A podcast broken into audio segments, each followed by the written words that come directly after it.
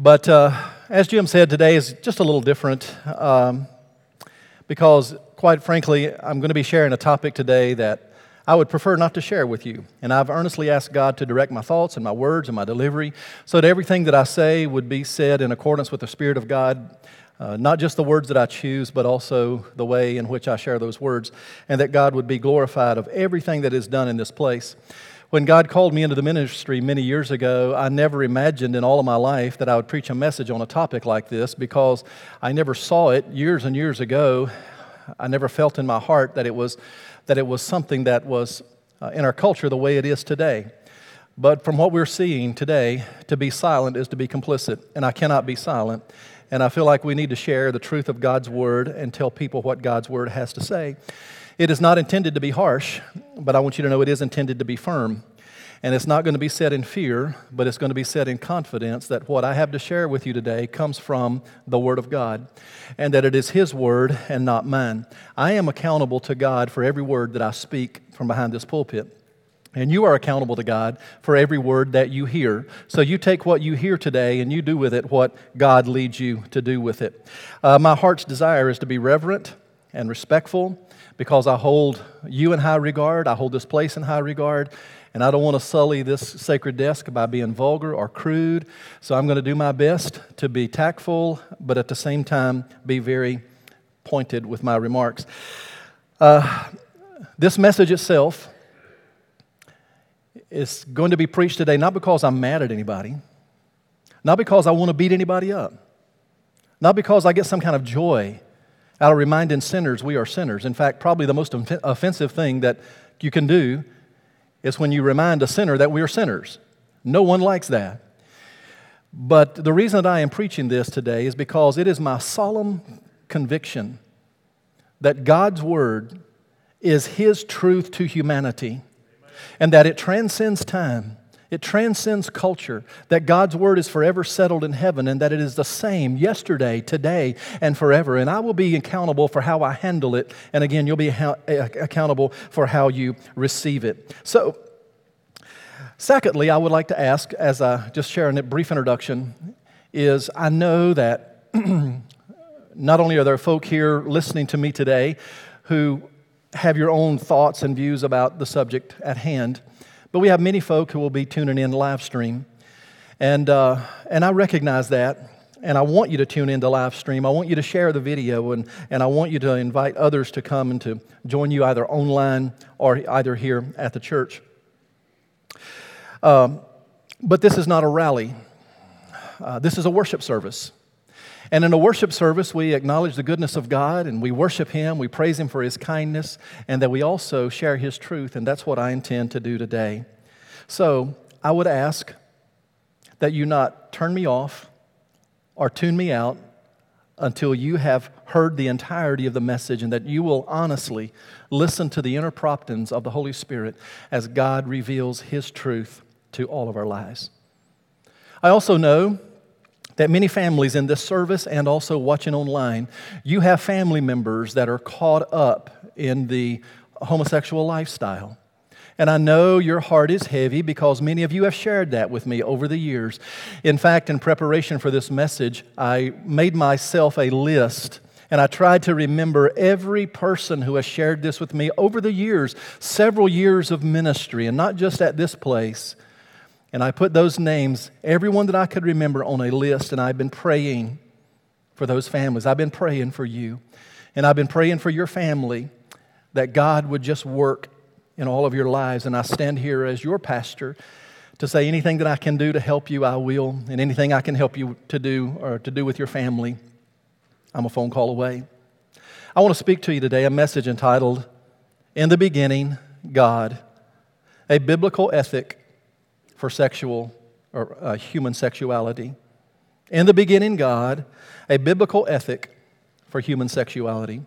Would you join me in Genesis chapter 1 and stand together as I read to you God's word? Genesis 1, verse 1. In the beginning, God created the heaven and the earth go down to verse 26. And God said, Let us make man in our image, after our likeness, and let them have dominion over the fish of the sea, and over the fowl of the air, and over the cattle, and over all the earth, and over every creeping thing that creeps upon the earth. So God created man in his own image. In the image of God created he him, male and female created he them. And God blessed them. And God said to them, Be fruitful and multiply, and replenish the earth and subdue it, and have dominion over the fish of the sea and the fowl of the air, and over every living thing that moves upon the earth. Chapter 2, verse 18. And the Lord God said, It is not good that man should be alone. I will make a helper suitable for him. Verse 21. And the Lord God caused the deep sleep to fall upon Adam, and he slept. And he took one of his ribs and closed up the flesh, and the rib which the Lord God taken from man, he made a woman, and he brought her unto the man. And Adam said, This is now bone of my bones, flesh of my flesh. She shall be called woman, because she was taken out of man. Therefore shall a man leave his father and his mother, and cleave unto his wife, and they shall be one flesh. And they were both naked, the man and his wife and we're not ashamed. Father God, this is your holy inspired word. We ask now that you would open our heart, our mind, our ears as we listen to your voice today through your infallible word. So, God, we just give this time to you, and we love you, and we thank you for giving us a biblical ethic for human sexuality. We thank you that you just didn't leave this for us to figure out on our own, but God, you have given us your guidelines, your principles, your ethic for how we are to express our human sexuality. So, God bless this time together, and may Jesus be honored and glorified. May he be lifted up so that others would be drawn to him. We pray in Christ's name. Amen and amen. You can be seated. the world in which we live is God's world by virtue of creation. His very word brought life into existence. He said, Let there be light, and all of the darkness ran and hid. He said, Let seed bring forth after its own kind, and the animal kingdom to bring forth after their own kind. And he stood back and he pronounced boldly, and it was very good. The master artist of the universe, he sculpted the beautiful flora and he decorated this planet with flora. He uh, gave life to the fauna, the animal kingdom, and allowed them to inhabit this beautiful creation of His. And of all that God did to design this beautiful, beautiful world of ours, He did so with boundaries and guidelines that literally hold the world together. You see, God allows the world to spin on the axis the way that it does for a reason. He designed it that way. He allows the sun to rise and set for a reason. He designed it that way. He hung the moon and the stars stars in the sky for a reason and a purpose. He designed it that way. And all of his operational power governs the order of creation. His operational power governs the order of the universe. If God removed his boundaries, his law, his rules that govern the universe, the physical dimension of our universe, by my goodness, it would just fly off into oblivion. Isn't that correct? Well, just as God has designed this universe with certain boundaries and certain rules, He has also designed the human uh, sexual experience with certain boundaries and perimeters. They are not designed, they are not there to keep us from uh, enjoying life. Those boundaries and those guidelines are not there to make our lives sad or unfulfilled, those boundaries and guidelines are there just for the opposite reason to keep us fulfilled, to help us understand appropriate expressions of our human sexuality that God has given us as a gift. But if you erase the boundaries, then you move off into a no holds barred kind of a barnyard animalistic behavior mentality about human sexuality. And that is a distortion of what God actually intended for it to be. So, we need an ethic to help us understand how to express sexuality to others. And fortunately, we have one. It is called the Bible. Now, I want to talk to you today about that. And I want to look at, in the beginning, God. Before Him, there was nothing. He literally holds everything together, and by His operational order, He has given us a biblical ethic for human sexuality. If you will notice in verse 26, I want you in chapter 1 to circle some very important pronouns. In verse 26 of chapter 1, as the creation of mankind was taking place, notice the pronoun us. God says, Let us. Well, who in the world was God talking to? God was the only one there, right? But he uses not the singular, but the plural. He says, Let us make man, here it is again, in our, not a singular pronoun, but a plural pronoun. Let us make man in our image. Here it is again, after our likeness. This is the triune Godhead the Father, the Son, the Holy Spirit, discussing the creation of mankind. Man will be created at a higher order than all of the other creative activities of God. Man will not be on the same level as the fish of the sea. He will be created to a higher order. He says here, with, with our image, with our likeness. Man would not be created on the same level as the animal kingdom. No, no. God says, let us make man in our image. We are the only creatures of God, the only part of God's creation that He stamped with His image. We call that the Imago Dei, that God has stamped His image, His likeness upon all of humanity. That's what separates us from the animal kingdom. That's what separates us from plant life. That's what separates us from the fish of the sea. We have God's stamp of His likeness upon our lives. God has created us with a heart to love God. He has created us with a mind so we can know God.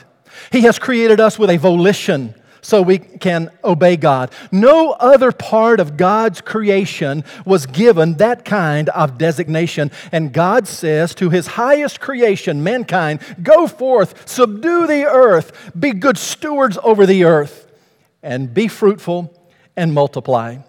Well, in chapter 2, God made for Adam a helper a woman. And the scripture tells us that he made the woman from Adam's rib. And he brought them together as one flesh, and when he did, he established the ethic for human sexuality to be expressed within the covenant of a one man, one woman relationship. However, when sin entered the human family, Adam and Eve broke God's covenant. Death entered the world, and a cosmic convulsion rocked the planet. Fear replaced intimacy with God. Instead of running to God, Adam and Eve ran from God and they hid themselves. And overnight, after sin came into this world of ours, the animals were no longer tame herbivores, but they become wild carnivores. And for the first time, Adam became afraid for his life, and he became afraid of the environment in which he was in. And it was all part of the fall of the universe that God had set in motion and in order, but when his perimeters and his parameters were ignored, chaos ensued. And soon, the memory of Eden was just a faint, faint, faint, distant memory. And the marriage covenant before God between man and a woman was all but forgotten. In Genesis 4:19, you may want to turn to that. Only 19 verses after the fall, the sexual intimacy designed exclusively for husband and wife was spurned Notice the Bible says Lamech took for himself two wives, not wife singular, but wives plural. It's the first place you see in the Bible polygamy. Lamech's personal selfishness set in motion a cascade of polygamous relationships that led to a waterfall of deviant sexual behavior that is punctuated throughout the scriptures and continues even to this day in which you and I live. Some of the Bible's most prominent characters were caught up in it. Some of the, most, some of the Bible's most, most uh, uh, influential characters traded their purity for immorality. I think about Abraham and Hagar. I think about Samson and Delilah, David and Bathsheba, King Solomon and his myriad of wives and concubines. And God's continual refrain to them, then, as it is for us today, is be holy, even as I am holy. But yet, their lack of self control would bring painful circumstances into their lives. Abraham would lose his son, Ishmael, who, who was sent off into the desert. Samson would lose his sight. David would lose his family. Solomon would lose the entire kingdom. Uncontrolled passions have led to scandals that have caused politicians to lose their office, that have caused high profile pastors to lose their ministry, and has caused families to disintegrate right before our very eyes. For the past several decades, Americans' preoccupation with sex is like a castaway drinking seawater. The more you drink, the more thirsty you become. And the more thirsty you become, the deeper the craving, and you want more and more, but it only leaves you more thirsty until it begins the dehydration process of drawing all of the moisture out of your body and leaves you sick unto death. According to Covenant Eyes, 90% of teenagers and 96% of young adults are encouraging, accepting, or neutral when they talk about pornography with their friends. By 2025, virtual reality pornography will be a billion dollar a year industry. That is incredibly troubling. But that gives you a little insight into the conditioning that we have been exposed to over the years. Let me illustrate. A few years ago, America's most popular television sitcom was Friends. It had over 60 million viewers. It aired for some 10 years on the most popular shows of all time. And in those 10 years, the six main characters had over 85 different sexual partners. Young people today refer to it as your body count. What is your body count? Is it any wonder that Western civilization is unraveling? When we have moved so far away from the biblical ethic of human sexuality and substituted a fig leaf of our own version of God's truth. I remember watching uh, Congress sometime back in a hearing where a young college student appeared before Congress to advocate that uh, the government buy her birth control. And uh, the debate went back and forth, back and forth, and those on one side of the aisle said, Here's a college student who is a young girl who doesn't have a lot of money, who is working two jobs to pay her tuition and her books and to get herself through college so she can uh, have a better life. Of course, of course, of course, the government should step in and take care of her birth control for her. The other side of the aisle would say, oh, no, that is a personal responsibility that she's got to pay for her own birth control. Let her do that. And as I'm listening to this debate back and forth, back and forth, I told my wife I wanted just to kind of step through the television screen, put my arm around that young girl as if she were my own daughter, and say to her, honey, why don't we try God's ethic in all of this? And why don't you look at your life as being so valuable that God has stamped you with the Imago Dei, made you in His image? And He does not want you to allow a young man to objectify you or take advantage of you. Hold on to your purity and save yourself for your husband. When did the church forget to give that message to people? But yet, that is Bible. That is God's ethic. That is God's standard. That is what God says to us in His Word. But our society has drifted so far away from that message. When the Bible talks about sexual sins, there are a number that are listed in both the Old Testament and the New. Nine at least. Now, there may be more. This may not be exhaustive, but I believe at least nine that I've moved through and I have jotted them down. And I want to tell you not just what they are, but you listen to their definitions. Adultery. That's a married person with someone other than their spouse. Fornication. That is between people who are not married to one another rape, that is non consensual and forced. All of these are in the scriptures. Incest, that is the betrayal of children by adults. Prostitution, that is receiving some type of payment. Polygamy, that is having more than one wife at a time. Voyeurism, that is watching others. bestiality, that is with an animal, and homosexuality, man with man, and woman with woman. Listen, these are, these are ugly words. These are dark words and they are uncomfortable to discuss and they draw mental images that we would rather not have. But they are truth nonetheless. And they are considered a condition of which individuals were not born, but these are acts. Let me say that to you again. Of that list that I gave you, none of them are considered to be a condition for which individuals are born. These are acts, these are choices, these are decisions, and every single one is sinful and left unchecked. Every single one can become a way of life. Because of today's climate, I want to spend the balance of this sermon, and I want to talk about the last one in that list, and that is the sin of homosexuality. By the way, I know that many in our culture, it's even a theological, I don't want to say it's a debate, a debate, um, but some would call it a theological debate. It's actually, it's not. Not if you believe the Bible, anyway. But some would say we don't see it as a sin.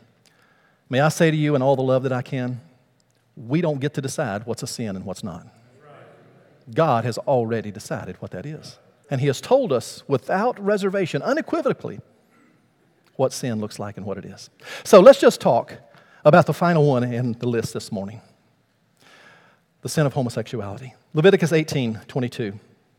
You shall not lie with man as a male, you, you shall not lie with a male as with a woman. It is an abomination. Leviticus 20, verse 13. If a man lies with a male as he lies with a woman, both of them have committed an abomination. Now, I have heard well men and people say, Pastor Darrell, that's Old Testament. That doesn't apply today. Uh, that was for a, a different generation. But listen, just because a passage of Scripture is from the book of Leviticus, or anywhere else in the Old Testament for that matter, does not mean that it is irrelevant. Always remember this when you're reading through those kind of passages. There's a difference between God's covenant law and God's moral law.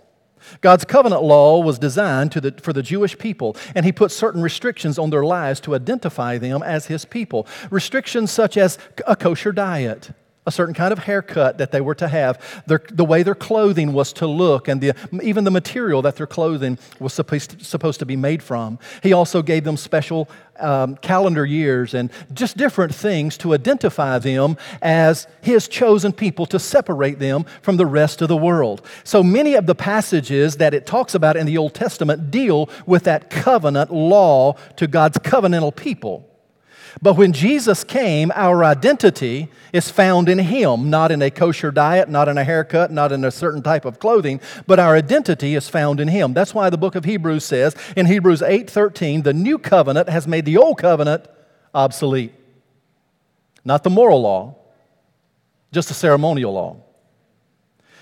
God's moral law is the same today as it was when it was written 4,000 years ago. Go home and read the entirety of the chapters of Leviticus 18 and 20, and you will read an entire biblical ethic on human sexuality. And friends, it has never changed because that's God's moral standard.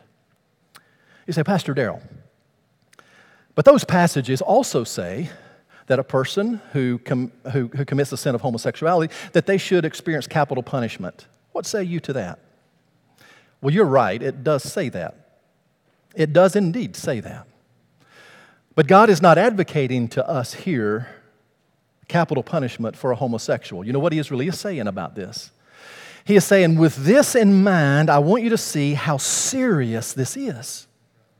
I want you to see how serious it is, but I also want you to know you don't have to worry about a capital punishment because I'm going to send my son, the Lord Jesus, into the world, and rather than you suffering for your sins, I'm going to let my son suffer for your sins. So it's a beautiful, beautiful opportunity for God to express how much He loves you and how much He loves the world that He would be willing to send His only Son to take my place and to take your place. So the Ugandan government, they certainly have it wrong when they say that homosexuality warrants the death penalty. That's not scripture and that's not biblical, but it is a violation of God's moral law. So, from Lamech's polygamy, the downward slide continues to the city gate of Sodom. Sodom and Gomorrah, which is found in Genesis chapter 19. And you can turn there, read it later, jot it down, and go back and read it. For the sake of time, I can't, I can't read all the passages. Listen, I think I preached an hour, over an hour this morning. I'm not going to do that at the second service, so I'm just going to give you the highlights of that. So, Genesis 19. God told Abraham the sin of Sodom was so grave that the city would be destroyed. Abraham intercedes and he says, Lord, if I can find 50 righteous people, would you spare the city? And God says, Yes, of course. If you can find 50 righteous, I will spare the city. Abraham says, How about, how about 45? Well, yes, Abraham, for 45, absolutely. How about 40? How about 30? And every time God's refrain is, Yes, yes. How about 20? How about 10? And God says, Abraham, if you can find 10 righteous people in the city of Sodom, I will spare the city. But it was not to be. The men of Lot's day surrounded Lot's home, and they demanded the visitors be brought out so they could satisfy their carnal desires. In fact, the very name of the city itself points to deviant practices. And Lot pleaded, and he says, Please do not do this wicked thing. And the city had fallen so far from the biblical ethic of human sexuality that 10 righteous people could not be found in the city. That night, Lot escapes the city of Sodom and Gomorrah, and fire rains from heaven, fire and brimstone, and consumes the city. And for those who would say, it has nothing to do with the sexual preference of people there. That was, that was the fact that they were not being hospitable, and I've actually heard that argument. But that person has forgotten that the New Testament commentates on that and gives us a commentary. Listen to Jude chapter 1 verse 7. Sodom and Gomorrah and the cities around them having given themselves over to sexual immorality and perversion, they have served as an example of those who suffer the punishment of eternal fire. God wrote that not me. The beauty of Eden's garden, when God united Adam and Eve, blessed their union, and said, Be fruitful and multiply, was long since gone as the city of Sodom, the smoke billowed up to the heavens. In the community of the uh, the homosexual community. There is an acronym that you are, I'm sure, familiar with that identifies that community today. And I just want to give you um, the explanation for that acronym. It's LGBTQ. That stands for lesbian, a woman attracted to a woman, gay, a man who is attracted to another man, bisexual, attracted to both men and women. Transgender, a person whose gender identity is different from that assigned at birth. Queer, a gender identity outside heterosexual norms. And then plus, that is, a gender identities that is not included in the acronym. A Gallup poll says that the percent of United States adults who identify as something other than heterosexual has doubled over the last 10 years from 3.5% to 7.1%. And there are many, many, many contributing factors as, as to why that number would tick up like that in the last 10 years. But I believe some of the contributing factors, no doubt, are in 2015 when the Supreme Court of the United States um, legalized same sex marriage. And then President Obama illuminated the White House in the rainbow colors of the LGBTQ plus flag that had opened a Pandora's box to undermine the sanctity of marriage. And I believe, I believe we're going to see it continue to get worse unless God intervenes supernaturally. I want you to know the Supreme Court down here may have ruled and they might have given their ruling, but the actual Supreme Court is in heaven and God has already spoke about what it should be and it's always one man and one woman. And that is the truth of God's word. God calls the deep sleep to fall on Adam. Some would say that us men, we've been sleeping like that ever since. But God caused a deep sleep to fall on Adam, and He took from him a rib.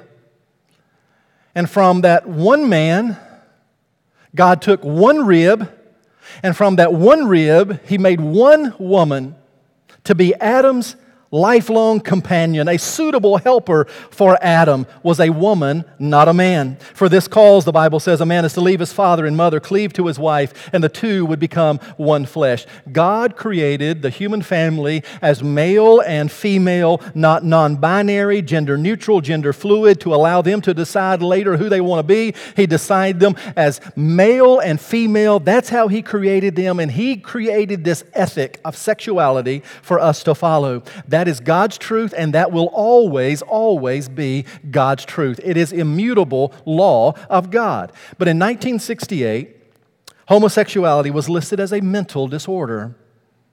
In 1973, the American Psychiatric Association changed it to sexual disturbance disorder.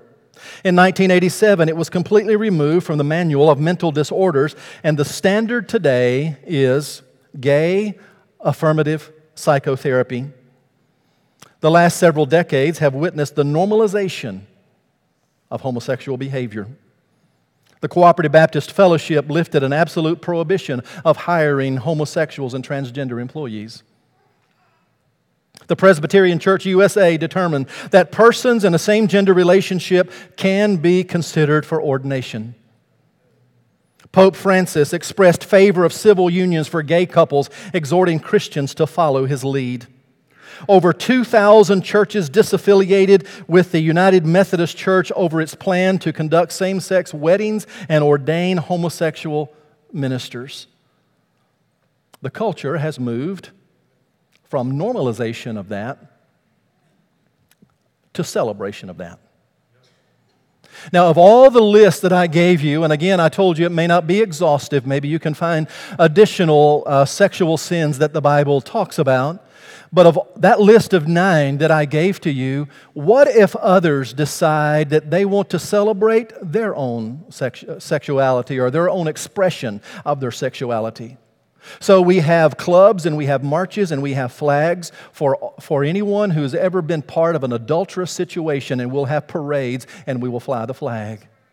What about if it was for voyeurs and they have their own flags and they have their own parades? What if it was polygamists? and they have their own flags and they have their own parades and they have their own marches and they infiltrate every segment of human society then perhaps our president could take all of those flags and fly them on the White House lawn on the same day. I want you to know that the Bible says that righteousness exalts a nation, but sin is a reproach to any people. Homosexuality at its core is an attack against Christianity. What do I mean by that? Listen. 1 Timothy 3 2. A leader in the church must be faithful to his wife. Again, Timothy 3:12. A deacon must be faithful to his wife. Titus 1:6 An elder must be faithful to his wife. It is clear that the model that is assumed in the New Testament is that it is a man that is married to a woman. That is clear. Marriage between one man and one woman is a picture that Jesus himself chose when he, dis- when he wanted to illustrate the relationship that he has with me and you. Did you know that? When Jesus wanted to illustrate his relation with the church, what did he say? He is the bridegroom and we're the bride. So to call it anything other than a man and a woman is to smear the very words of our Lord himself. I've heard people say, well, Jesus never said anything about it, so it must not be a big deal. Listen, Jesus said so much about it that I can't give it to you all in one sermon. But if you reduce it down to just this, the basic thing, Jesus quoted the passage that I read to you in Genesis, and Jesus, this is Jesus, he said this From the beginning of the creation, God made them male and female, and for this cause a man shall leave his father and mother and cleave to his wife, and the two shall be one flesh. But sometimes, when an individual is looking to justify a particular sin, they have a hard time finding it in the Bible. But when you really want to get right down to the brass tacks and you have it in your heart, you find it everywhere on, on the pages of Scripture. And sometimes what people do is they're looking for a law, even though they live under grace, and they say, because it doesn't say, thou shalt not, then that means God must not be concerned with it. But I want you to know that God's laws now are written on our heart, not on tablets of stone. And if you have God's word really written on your heart, it will be more vivid to you than if it were written on tablets of stone. But yet, many folk would want to explain that away and say, well, Jesus never said anything about it. What, what world? What world does that come from? The entire month of June has been hijacked by what's called Pride Month. You may not know this. In fact, I didn't, I didn't know this. Um, but I went back to look to see uh, maybe there are other things in June that, um, that are declarations. And I found that there are 30 declarations for the month of June. Did you know this? Let me give you a few of them. June is African American Music Appreciation Month. I didn't know that. June is Scoliosis Awareness Month. I didn't know that either. June is Men's Health Month. Hey, June is Adopt a Cat Month. Now, how many of you guys knew that? I had, I had no idea. But June is, a, I'm serious, June is Adopt a Cat month. June is PTSD Awareness Month. And 25 more in that list. But which one sucks all of the energy out of the air today? It is Gay Pride Month. Of all of those good things that could be highlighted, which one is it that gets all the attention. It is Gay Pride Month. Of all of the things that Target, that you could go into their store and find and see, I've never been to Target and them say, Today is Scoliosis Awareness Month. Here, here is, a, here is a, a, whole line of helps for Scoliosis Awareness Month. Or here's a PTSD section month. But I'll tell you what, the one they chose and choose to focus on is Gay Pride Month. It is the same one that Dodger Stadium, where they would have a parade, if you will, of men dressed like women as nuns called the Sisters of Perpetual Indulgency. And their own Pride Day at Dodger Stadium do a mock crucifixion of the Lord Jesus Christ at Gay Pride Month on Family Day. Every Major League Baseball team, football team, basketball team, hockey team, all major sports celebrate Pride Month, but not Adopt a Cat Month, PTSD Month, Scoliosis Month, or the other 25 that are in that list. Disney World, Hollywood, the media, and entertainment, they are drunk on it. I'm going to make my own declaration. Listen, how about we declare that June be Foster Child Awareness Month and spend the whole month talking about the need for parent people to become adoptive parents and help a child? How about we make a declaration and say June is going to be Law Enforcement Month, where we recognize and appreciate all of the people who keep order in our society? What if we say June is June is Veterans Month? And we want to show appreciation for the entire month for every man and woman who's donned the military colors to show them appreciation for what they have done to keep our country free. How about June being Education Awareness Month and we show appreciation to school teachers, who many of them are underworked, or excuse me, overworked. Excuse me, ooh, ooh, I'm married to a school teacher. many of them are overworked and underpaid. How about, how about if we have a month that celebrates that and with so much and so many areas that deserve attention? Why in the world is energy given and wasted celebrating the selfishness of someone's sexual preference? Quite honestly, I don't want to know anybody's sexual preference. And I sure don't want to celebrate it. But yet, that's where we are today. The beautiful rainbow is God's promise to mankind, and it has been since Genesis chapter 9.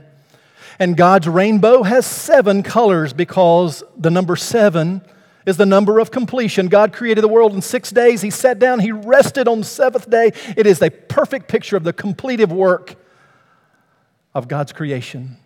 It's the number of completion. But the pride rainbow is not seven colors, it is six colors. And in the scripture, six is the number of man. Man was, born, was created on the sixth day. And, and the pride flag, rainbow, celebrates man. In fact, the number of man being six, the number of the Antichrist will be six, six, six. I have two questions for churches who adorn their places of worship with pride flags. First of all, have you ever decorated your place of worship with the seven colored rainbow of God's promise? Have you ever done that? My guess is no. Secondly, why would you celebrate the carnality of fallen man instead of the goodness and the faithfulness of God and His promises? Churches who refuse to speak God's truth on this issue have become apostate. According to Gallup, less than 1% of Americans consider themselves to be transgender. And with all the media coverage you, that it garners, you would think that the whole world is transgender, but less than 1%. Sex, listen, is biology, it is based on chromosomes. 99.99% of the cells in the body are marked male or female. Who do you think did that? God did that. At birth, sex is determined by biology, and God designed it that way because He made them male and female. Gender, on the other hand, is not biological, it is social. It is a state of mind. Gender is who you say you are, dependent on your circumstances. Now, a gender confused person may be a biological male, but he feels like he is a woman, or it may be a biological woman, but she feels like she's a man. And many insist on gender neutral pronouns, no longer he and she. Strike those from, from the vocabulary. They have their own vocabulary now with many pronouns that they insist that, they, that is used to identify them. And the list changes every day. President Abraham Lincoln once said, How many legs does a dog have if you call the tail a leg? Four. Calling the tail a leg does not make it a leg. Calling a man a woman does not make him a woman. God created it with a perfect design. I find it interesting that a young girl dealing with anorexia and struggling with body image, she starves herself because no matter how thin she becomes, she sees herself trapped in an overweight body. And we want to help her. And we bring all of our resources to bear to help her come to terms with her reality. She is not overweight, she is underweight. But that's not the way she sees herself. And we want to help her see herself the way that she really is so she can be well and so she can be healthy. But there is a different standard for the gender confused person with a distorted self image. The trend of culture is reassignment surgery to make biology match your feeling. Society says if you are a man and you feel like a woman, dress in woman's clothes, go to women's bathrooms, go to, go to women's dressing rooms, compete in women's sports, in spite of the fact that there are some young women who have given all of their lives or a good portion of their lives to hone their craft and become great at a particular sport, only to have a man who feels like a woman outrun them on the track. How disrespectful would that be for that young girl who has worked and sacrificed and just wants an even playing field. But because someone feels that they are who they really are not, society says, well, you can compete against them. You can win all the records. You can get all the trophies. You can, you can dominate that sport, and society says that's okay. And the rest of the 99% of the culture just has to make concessions for you. Listen, as long as your life is governed by your feelings, you will always be off balance and you will never know who you really are. Feelings change with the wind because feelings, that's not who you are. You are who God created you to be. The Bible says, do not be conformed to the world, but be transformed. Do you hear that? Be transformed by the renewing of your mind. The Bible says, bring every thought into captivity to the obedience of Christ. And instead of surgically and chemically reassigning the body to match the feeling, how about we try the biblical ethic of human sexuality and transform the mind? The battleground is the mind. That's why the Bible says, let this mind be in you. I'm not who I my mind or who I think that I am. I am who God says that I am and who God created me to be. But we have it upside down. And life is governed by an ethereal feeling. And because I have this feeling, then that must be who that I am. And in the crosshairs of all of this confusion in our world is our children. In fact, I want to show you a couple of quick little videos. The first one you'll get a kick out of, I believe, because it's Mr. Rogers, and who doesn't love Mr. Rogers? But this is my generation. I'm dating myself, okay? Some of the young folk here are saying, Mr. Who? Who is that? But uh, listen to how Mr. Rogers talked about the very ethic that I'm talking with you about today. Some Let's get us a good volume. On the outside. Some are fancy on the inside. Yes, sir. Everybody's fancy. Everybody's fine. Your body's fancy, and so is mine. Boys are boys from the beginning. If you were born a boy, you stay a boy. Girls are girls right from the start. When you're born a girl baby, you grow up to be a bigger girl and then a woman. Everybody's fancy, everybody's fine. Your body's fancy, and so is mine. Only girls can grow up to be the mommies. Only boys can grow up to be the daddies. Everybody's fancy, everybody's fine. Your body's fancy, and so is mine. I think you're a special person. And I like your ins and outsides. Everybody's fancy, everybody's fine. Your body's fancy, and so is mine. All right, so that tells you how our generation, our previous generations, have been conditioned. Little boys become men, little girls become women. That's not where we are today. Let me show you where we are today from a brief little video clip called Unmasking Gender Ideology. I would like to thank First Baptist Church, Dallas, and all the team who have been so helpful behind the scenes working for many weeks to make tonight's event happen. Indeed, we'd like to welcome you to Unmasking Gender Ideology, Confronting Transgenderism and Protecting Children. My name, as I said, is Brandon Mark Showalter, and I've been a journalist with the Christian Post in Washington, D.C. since the summer of 2016, and I'll be your moderator this evening. I'd like to begin by sharing some words from a four year old boy whose name is Jonas. They were captured on home video and featured in the indie documentary called Dead Name by Broken Hearted Films. I was honored to be a contributor in this film that was released right before Christmas. That's this picture, and you can still see it at deadnamedocumentary.com. Let's roll this 15 second clip. If you want girl parts and you don't have them, you can do special surgery where they turn your penis inside out and It's a gut punch, isn't it?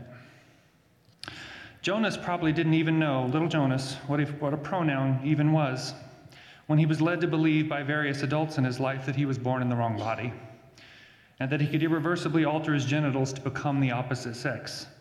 And he's far from the only one facing this scenario, as countless children nationwide, indeed worldwide, now risk their childhoods being uh, swept up into a cult like contagion, and some of them are then exposed to institutionalized medical experimentation, the likes of which we have never seen. A little child cannot determine who they really are. A little child cannot take care of themselves. A little child doesn't know how to survive without the help of loving, caring adults, and they need loving adults to help feed them and clothe them and bathe them and protect them and comfort them. That's what little children need is loving adults who can do that for them. And likewise, little children have not reached a place in their maturity where they know who they are and what they need is loving adults to come around them and to say you were born a boy and honey you're a boy and God has great design for your life or you're a girl and God made you that way for a reason and he put his imago Dei on you and he loves you and he has a wonderful plan for your life. But our world is so upside down that we say there is no identity. You just be whomever you want to be. The Bible says it is better to have a millstone tied around your neck and cast into the sea than to offend one of God's little ones. Boy Scouts, Girl Scouts can acquire many different patches for accomplishments but one patch has nothing to do with accomplishment or achievement. It is one patch that recognizes the sexual preference of adults. Daisies, which are kindergarteners, kindergarten Girl Scouts, listen, can earn a pride patch by attending three pride related activities. Older girls can, can earn a pride patch by attending six pride related activities.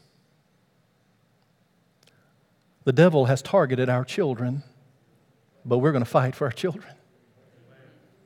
I have issue, and I reject the idea of a narcissistic man dressed in woman's clothing, reading books to our children in a public library paid by my tax dollars. The Bible says in Deuteronomy 22 a woman should not put on man's clothing, and a man should not put on woman's clothing, for the Lord your God detests anyone who does this. Bless your heart if you want to dress that way. Go do that somewhere away where you don't confuse our children. Why in the world, with all the pressures of life that our children have upon them, would we want to introduce them to something that would bring even more trouble and more pressure into our, to their young lives? Why don't we say to our children, listen, go enjoy the innocency of, a, of being a child. Go play ball. Go fish. Go run around with your friends. Go run, ride your bicycle. Go enjoy life. Why in the world are they introduced to adult adult topics when their minds are not old enough to process that. It is because the devil has them targeted. I would like to go and take children to the Children's Science Museum and not have to walk through a parade of gay flags, gay pride flags. What in the world does that have to do with science? You see, no one could have imagined when Lamech took two wives and lived his own truth that human depravity could sink to a such a, a deplorable level. But if we do not have revival in America, we ain't seen nothing yet. I want to begin to bring my remarks to a close because I, because I told you I'm not going to preach an hour, but I want you to turn to Romans chapter 1, and it is so important because this is the most politically incorrect passage in the Bible today, I would say. And it is a passage that talks about the topic I've been sharing with you, but I think, I think the root of this is man's rebellion to God. And I'm just going to read it to you. Romans chapter 1, let's look in verse 18.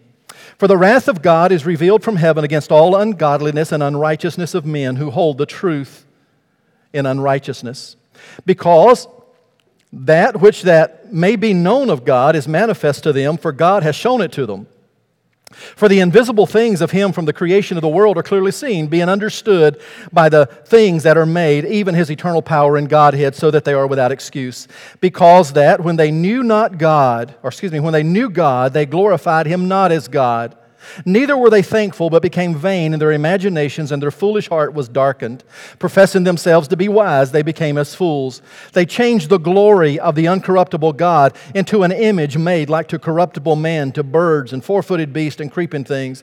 Wherefore God also gave them up to uncleanliness through the lust of their own hearts, to dishonor their own bodies between themselves, who changed the truth of God into a lie and worship and serve the creature more than the Creator, who is blessed forever and ever. Amen.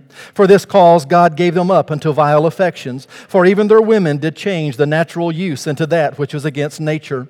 And likewise also the men, leaving the natural use of the woman, burned in their lust one toward another, men with men, working that which is unseemly, and receiving in themselves that recompense of the error which was meet. And even as they did not like to retain God in their knowledge, God gave them over to a reprobate mind to do those things that are not convenient, being filled with all unrighteousness. And then he mentions several things from our list fornication, wickedness, covetousness, maliciousness, full of envy, murder, debate, deceit, malignity, whispers, backbiters, haters of God, dis, uh, despiteful, proud, boasters, inventors of evil things, disobedient to parent, without understanding, covenant breakers, without next, uh, natural in, in affection, um, implacable, unmerciful, who knowing the judgment of God, that they which commit such things are worthy of death not only do the same, but have pleasure in them that do them. Please note three things that he says about that. Their bodies are dishonored, verse 24. Their passions are degrading, verse 26. And their minds are depraved, verse 28. When society rejects God, you see his response in triplicate. Verse 24 God gave them up. Verse 26, God gave them up. Verse 28, God gave them over. I don't think he's saying that God gives up on people. But I think what he is saying is if this is the direction that society, society wants to go, I'm going to let them go and go that way. Now, let's do this. Whew. Because I'm going to close. If you'll give me five minutes. I want to close this morning by directing my, my following remarks to those who are part of the LGBTQ community. Maybe you're listening and watching by live stream. And again, remember our deal was at the start that you would hear me out and that you would not turn me off. Please listen just for a few more minutes. So I want to direct my words to you. I'm going to give you five brief things. Number one, you are being lied to. The entire homosexual agenda is rooted in evolution. Secular psychologists who reject the existence of God believe that you are simply a product of evolution here by chance no different than plant life, no different than animal life, that you have no intrinsic value or worth. You are just like the animals of the field and the fish of the sea and the plants that grow on the mountainside. But you're being lied to because God's word says that you are created in the image of a holy God who stamped you with his likeness, and he wants you to have the abundant life, and he loves you more than you would ever understand, and he welcomes you into his family. Number two, I know Pride Month is important to you, but please listen to me. Webster defines pride as, quote, a feeling of deep pleasure or satisfaction derived from one's own achievements, end of quote. Pride is the original sin that caused Satan to be expelled from heaven. Jesus said, I beheld Satan fall from heaven like lightning. And when Satan fell and he came into this world, the Bible says he is a liar and he is the father of all lies, and his mission is to kill and steal and destroy, and he desires to wreck your life and condemn your eternal soul. And that, friends, is the truth. God says that he welcomes those who come to him with a broken spirit and a contrite heart. The Bible says God resists the proud, but he gives grace to the humble. Number three, a homosexual relationship, however committed and however loving, is a violation of God's design. And my heart is heavy for you. And though I disagree with you, I do not hate you. I have no hate in my heart for anyone. In fact, I love you. And more importantly, God loves you.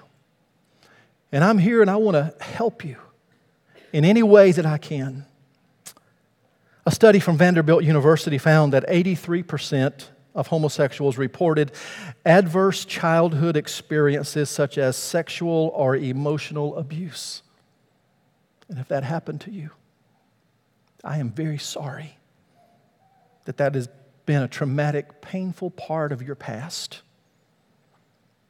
The Trevor Project found nearly half of homosexual youth consider suicide and I know many will say it is because of the social isolation and rejection that you feel from society. And no doubt that could be a contributing factor.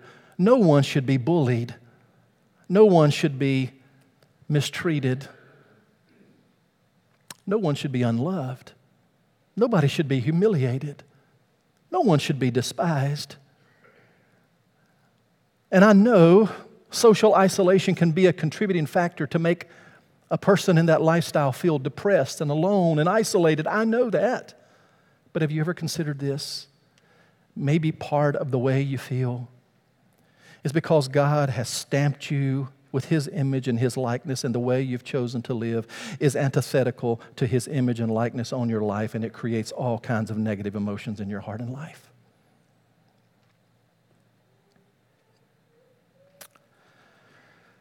It is unbiblical to be unloving and unkind. To be intolerant is unbiblical. However, welcoming you in love is not affirming your behavior. And in this place, you will always hear God's truth. Are you welcome? My goodness, yes. But you will hear God's truth. Number five, I know this sermon stings, but listen. If only sinners were welcome in this place, this building would be empty today. I know this sermon stings, but it is true nonetheless. And I want you to hear me. This is number five, and I'm going to close. The one true God of this universe is not the God of your imagination, and He is not the God you want Him to be. And I'm not going to sugarcoat this, but I will let His word speak for Himself in 1 Corinthians 6. Do you not know the unrighteous will not inherit the kingdom of God? Do not be deceived. Neither fornicators, nor idolaters, nor adulterers, nor homosexuals nor sodomites, nor thieves, nor covetous, nor drunkards, nor revilers, nor swindlers will inherit the kingdom of God. And I tell you this with the love of God in my heart that the only way that anyone can inherit eternal life and to be saved is to forsake your sin and to come and be washed in the blood of Jesus Christ who died for you on the cross of Calvary. God's word is clear. If we don't long for Him, we will long for something else. And His word is very, very clear to us. If we do not return, repent and return from our sins, then we condemn ourselves to an eternity in hell where the worm does not die and the fire is never quenched. The bad news is we are all sinners. But the good news is that God's God com- com- commended his love toward us, and that while we were still sinners, Christ died for us. If you only knew how very much God loves you and how intrinsically valuable you are to Him, whatever lifestyle you have chosen to live, His invitation to you is forsake that lifestyle and turn, take up your cross and come and follow me, and you will have friends. I want you to know a wonderful, abundant life in a relationship with the Lord Jesus Christ. But if you do not, you can never stand before God and say, I didn't know. No one ever told me. I didn't know. Because you know. God has stamped it on your heart. Nature speaks to it. My words will come back and ring truth in your ears. And I want you to know that had you been the only person, God would have still loved you enough to send His Son to die for you. And He welcomes you today. And again, many may be watching live stream or on television at a later time. Some may be here, and we're going to have an invitation and simply make the appeal for right where you are, between you and God, you bow your head and you say, God, I'm sorry. And I forsake my sin, and I turn to Jesus, who died for me who conquered the grave, who rose victorious, and I ask the blood of Jesus to cleanse my heart and to save my soul. The Bible says, of all who come to him, he's never rejected one yet, and he won't start with you.